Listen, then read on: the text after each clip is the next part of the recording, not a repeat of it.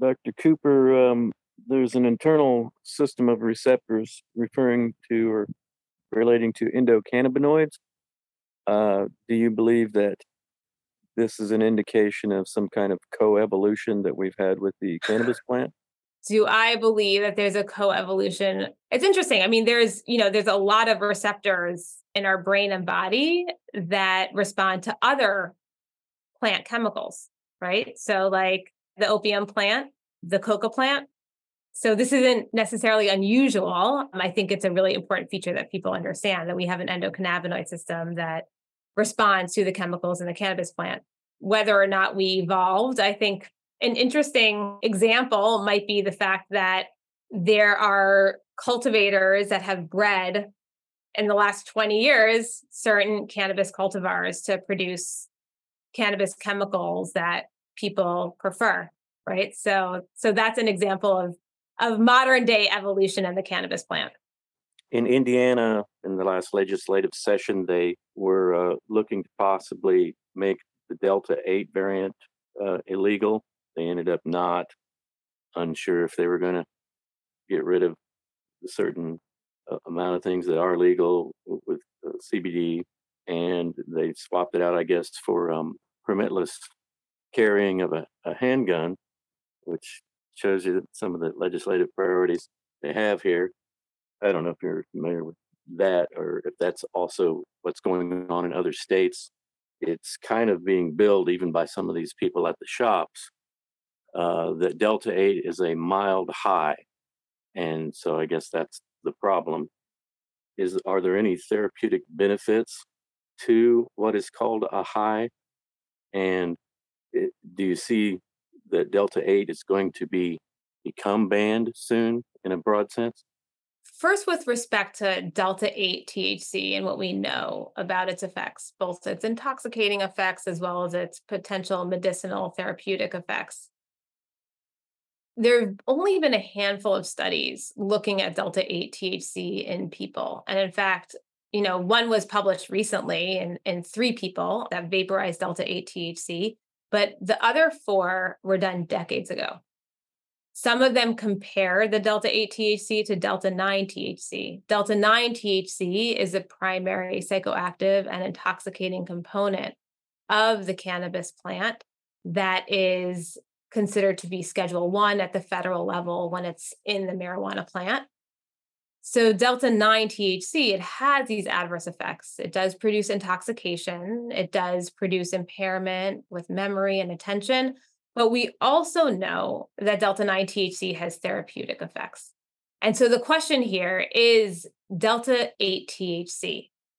Can it produce some of these potential therapeutic effects that are similar to Delta 9 THC, but have less of the adverse effects like intoxication.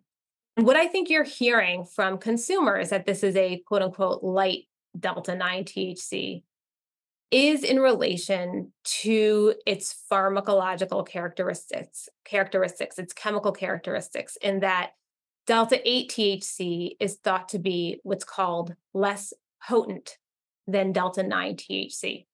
So it could have the same effects as delta 9 THC, but you need higher doses.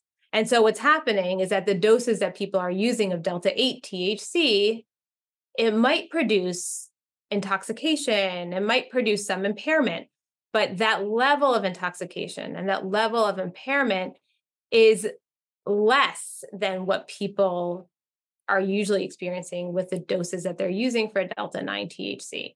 And so this is why we're hearing that this is like a light cannabis or a light delta 9 THC. Now, can delta 8 THC have the same therapeutic effects that we think delta 9 THC has with less of the intoxication, less of the impairment?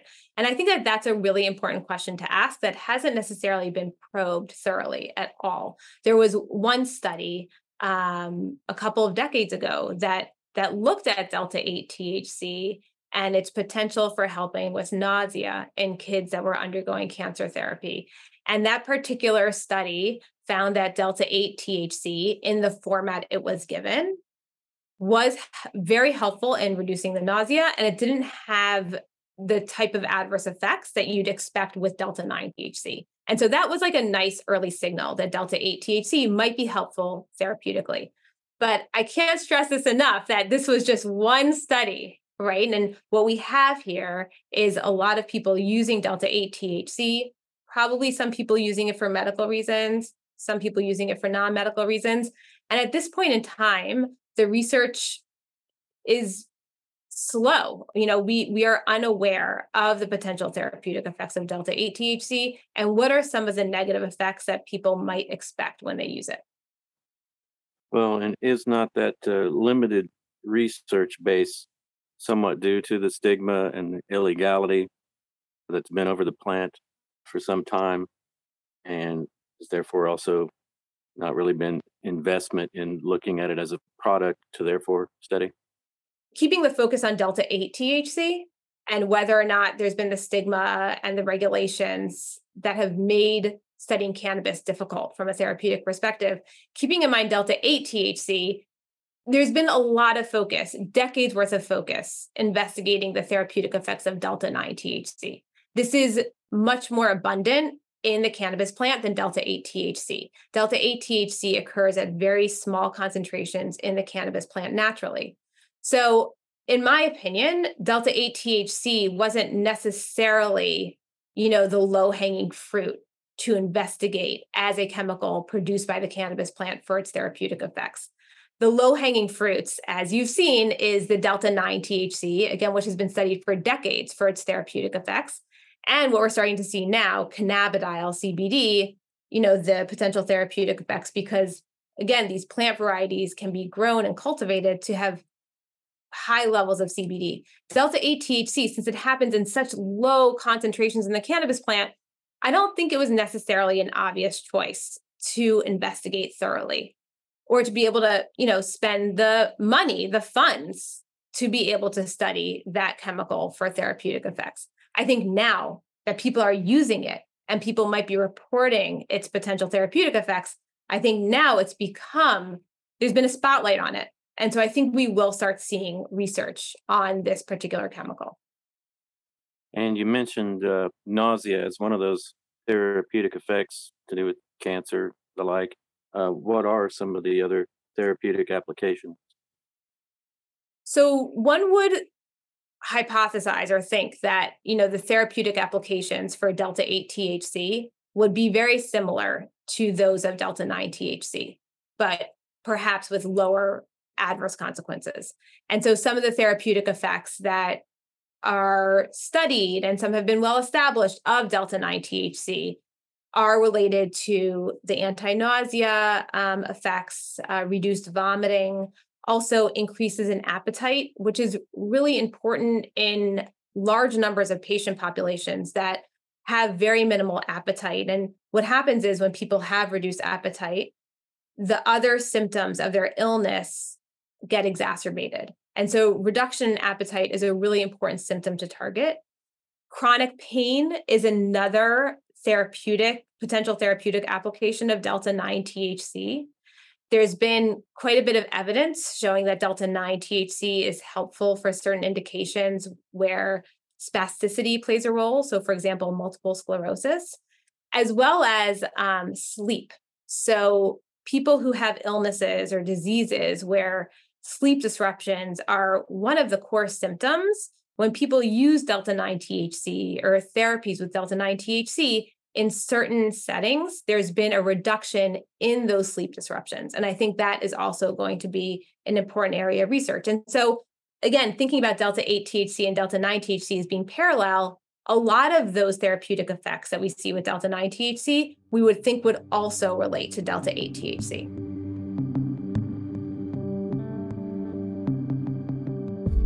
In today's feature report, WFHB correspondent Zero Rose speaks with Dr. Ziva Cooper, the director of the UCLA Center for Cannabis and Cannabinoids.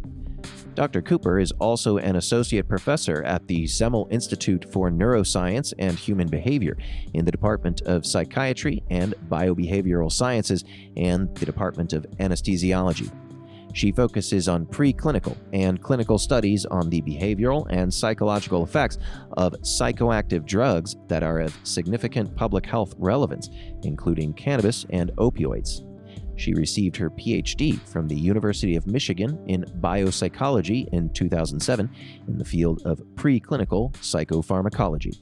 Her current research involves understanding the neurobiological, pharmacological, and behavioral variables that can influence both the abuse liability and therapeutic potential of cannabinoids and opioids. She served on the National Academies of Sciences Committee on the Health Effects of Marijuana that recently published a comprehensive consensus report of the health effects of cannabis and cannabinoids. We now turn to correspondent Zero Rose for the second part of the two part interview with Dr. Ziva Cooper.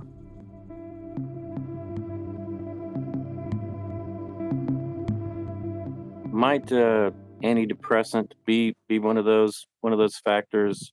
I believe they're finding out new things about whether some of the previous antidepressants serotonin mechanism is not necessarily what's working and they don't necessarily understand how or why they do work I think looking at the endocannabinoid system as a whole that you were talking about before, understanding if the endocannabinoid system, the chemicals that our body naturally makes that binds to those same receptors that THC binds to, can they be leveraged? Can can drugs that leverage that system be made to address depression? I think that that's that's going to be something that people are going to be looking at over time. With THC, delta 9 THC and cannabis use, you know there seems to be some some tricky findings where some people use delta 9 THC and cannabis to help with depression and it can help in the moment but over time symptoms of depression can get worse. We see that in adolescents and young adults. There's a association between depression and cannabis use. We don't know if cannabis use is causing depression or if people who have depression are using cannabis to help with with depression so we don't know the direction of this association yet, but I expect that probably in the future there will be studies that will will be looking at these you know THC chemicals and potentially its effects on depression. Yeah, and getting down into the specifics of the level of dosage, whether you can change it in any direction by going up or down. It seems that there's kind of new factors being brought in since cannabis has been made so potent right. that didn't necessarily exist before you know with the wonders of botany and, and improving methods that they may be kind of causing uh, unintended consequences. The synthetic cannabinoids is it clear about uh, some of their uh, downsides? They've been made illegal and there's a lot of stories about problems that people have had from it including possibly even uh, strange deaths and things. Uh, do you understand what what's going on with the synthetic cannabinoids, and uh, maybe just because there's something going, you know, being produced that's not necessarily closely regulated, or if there is something about the actual process of how they're produced? So, this is a good question. And it goes back to when we first started seeing these cannabis like products coming to the market as early as 2008 in Europe and then in 2012 in the United States, where these products called K2, Spice, Scooby Snacks were being sold. And they were plant material essentially, but the plant material was adulterated with, or there were chemicals that were sprayed on this plant material. And those chemicals, as you say, they were synthetic cannabinoids, meaning that they were totally derived in the laboratory, but they were cannabinoids in that they act very similarly or places in the brain and the body that delta 9 THC acts at as well. The difference, though, with these products and with these chemicals is that a lot of these chemicals acted in different ways at this receptor. So some of these chemicals would turn this receptor on all the way, where delta 9 THC turns the receptor on only half of the way. And so there were adverse effects that people were reporting, severe adverse effects that people were reporting when they were using these types of synthetic cannabinoid products. Another issue with these synthetic cannabinoid products is that people didn't know what type of chemicals were they were going to get when they got one bag of spice versus another bag of spice and also the concentration of these chemicals varied within each pack right so you could smoke the first half of one of these packs and not feel anything but all the chemicals might have settled down to the bottom and so when you smoke the bottom part you might expect that you wouldn't feel anything because you already smoked half of it and you didn't feel that much of an effect but all of a sudden, you get all of these chemicals exposed to all of these chemicals that weren't present in that first half of the pack. And so you mentioned this idea of regulation. So these products were not regulated. They were comprised of many different chemicals and compounds that might act similarly to THC, but might have a stronger effect on that receptor or might last a lot longer than THC and you had people not really knowing what the effects were and also not understanding that we didn't know what the effects were. And so maybe people thought they were safe because they were being sold in gas stations or smoke shops. We learned a lot from that era. And as you say, a lot of those compounds were banned or now Schedule One. And we've seen decreased popularity of them. And in fact, there was an article that showed that in states with medical cannabis and non medical cannabis laws, there's been a reduction in the use of those compounds. So, you know, when we talk about delta 8 THC and some of these other compounds that we're going to see that are being synthesized from the cannabis plant, like delta 10 THC, are we going to see something similar that we saw with these synthetic cannabinoids, K2, spice, Scooby snacks? I think that based off of delta 8 THC and what we know, where it's very similar to delta 9 THC, I would not expect those types of adverse effects. However, it's important to remember that in these delta 8 THC products, there might be other chemicals in there that might have more adverse effects than, let's say, what we would think delta 8 THC would have. And so there are certain states that I think are seeing calls to poison control or calls to the emergency room where people have used these delta 8 THC products and are having significant adverse reactions. Are those adverse reactions due to delta 8 THC in those products or is it that there might be other chemicals in those products that are producing those severe adverse effects? And at this point i think it's a little bit too early to say in terms of uh, cbd and the other you know non-psychoactive or considered not as psychoactive components is uh, anti-inflammatory qualities is that part of their therapeutic use for pain and are there any others that are maybe not as well known? It might be. Yeah. So, one of the hypothesized ways that CBD might be helpful for pain or for a variety of health indications might be that it is proposed to have anti inflammatory effects. That hasn't necessarily been fully fleshed out yet in human studies, but in animal studies, it looks like CBD can have anti inflammatory effects and that might help for you know therapeutic effects THC might also have uh, anti inflammatory effects as well. So I think that when we talk about cannabinoids, a lot of them, a lot of them may have this anti inflammatory component to it that might be helpful for a lot of different health indications. And do you think that isolating these elements might take away some of the known effects that the cluster of chemicals may have a synergetic kind of suite of effects that when you isolate the different elements, you're kind of creating an entirely new situation. So at this point in time, based off of like the rigorous clinical trials that have been done, um, looking at the therapeutic effects of the chemicals in the cannabis plant, for the most part, they've been isolated. So we've looked at isolated THC, delta 9 THC, isolated CBD, maybe the two together.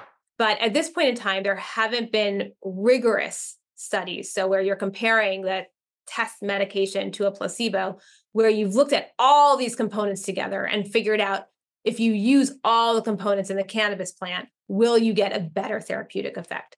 It's an interesting hypothesis, and people are working on this hypothesis and testing this out right now. We're doing this in our lab right now, actually, where we're looking at some of these individual components and their effects by themselves and then together to see if you can get improved therapeutic effects, reduce negative effects. But at this point in time, you know, based off of the scientific evidence, we can't say that that is a true effect at this point in time.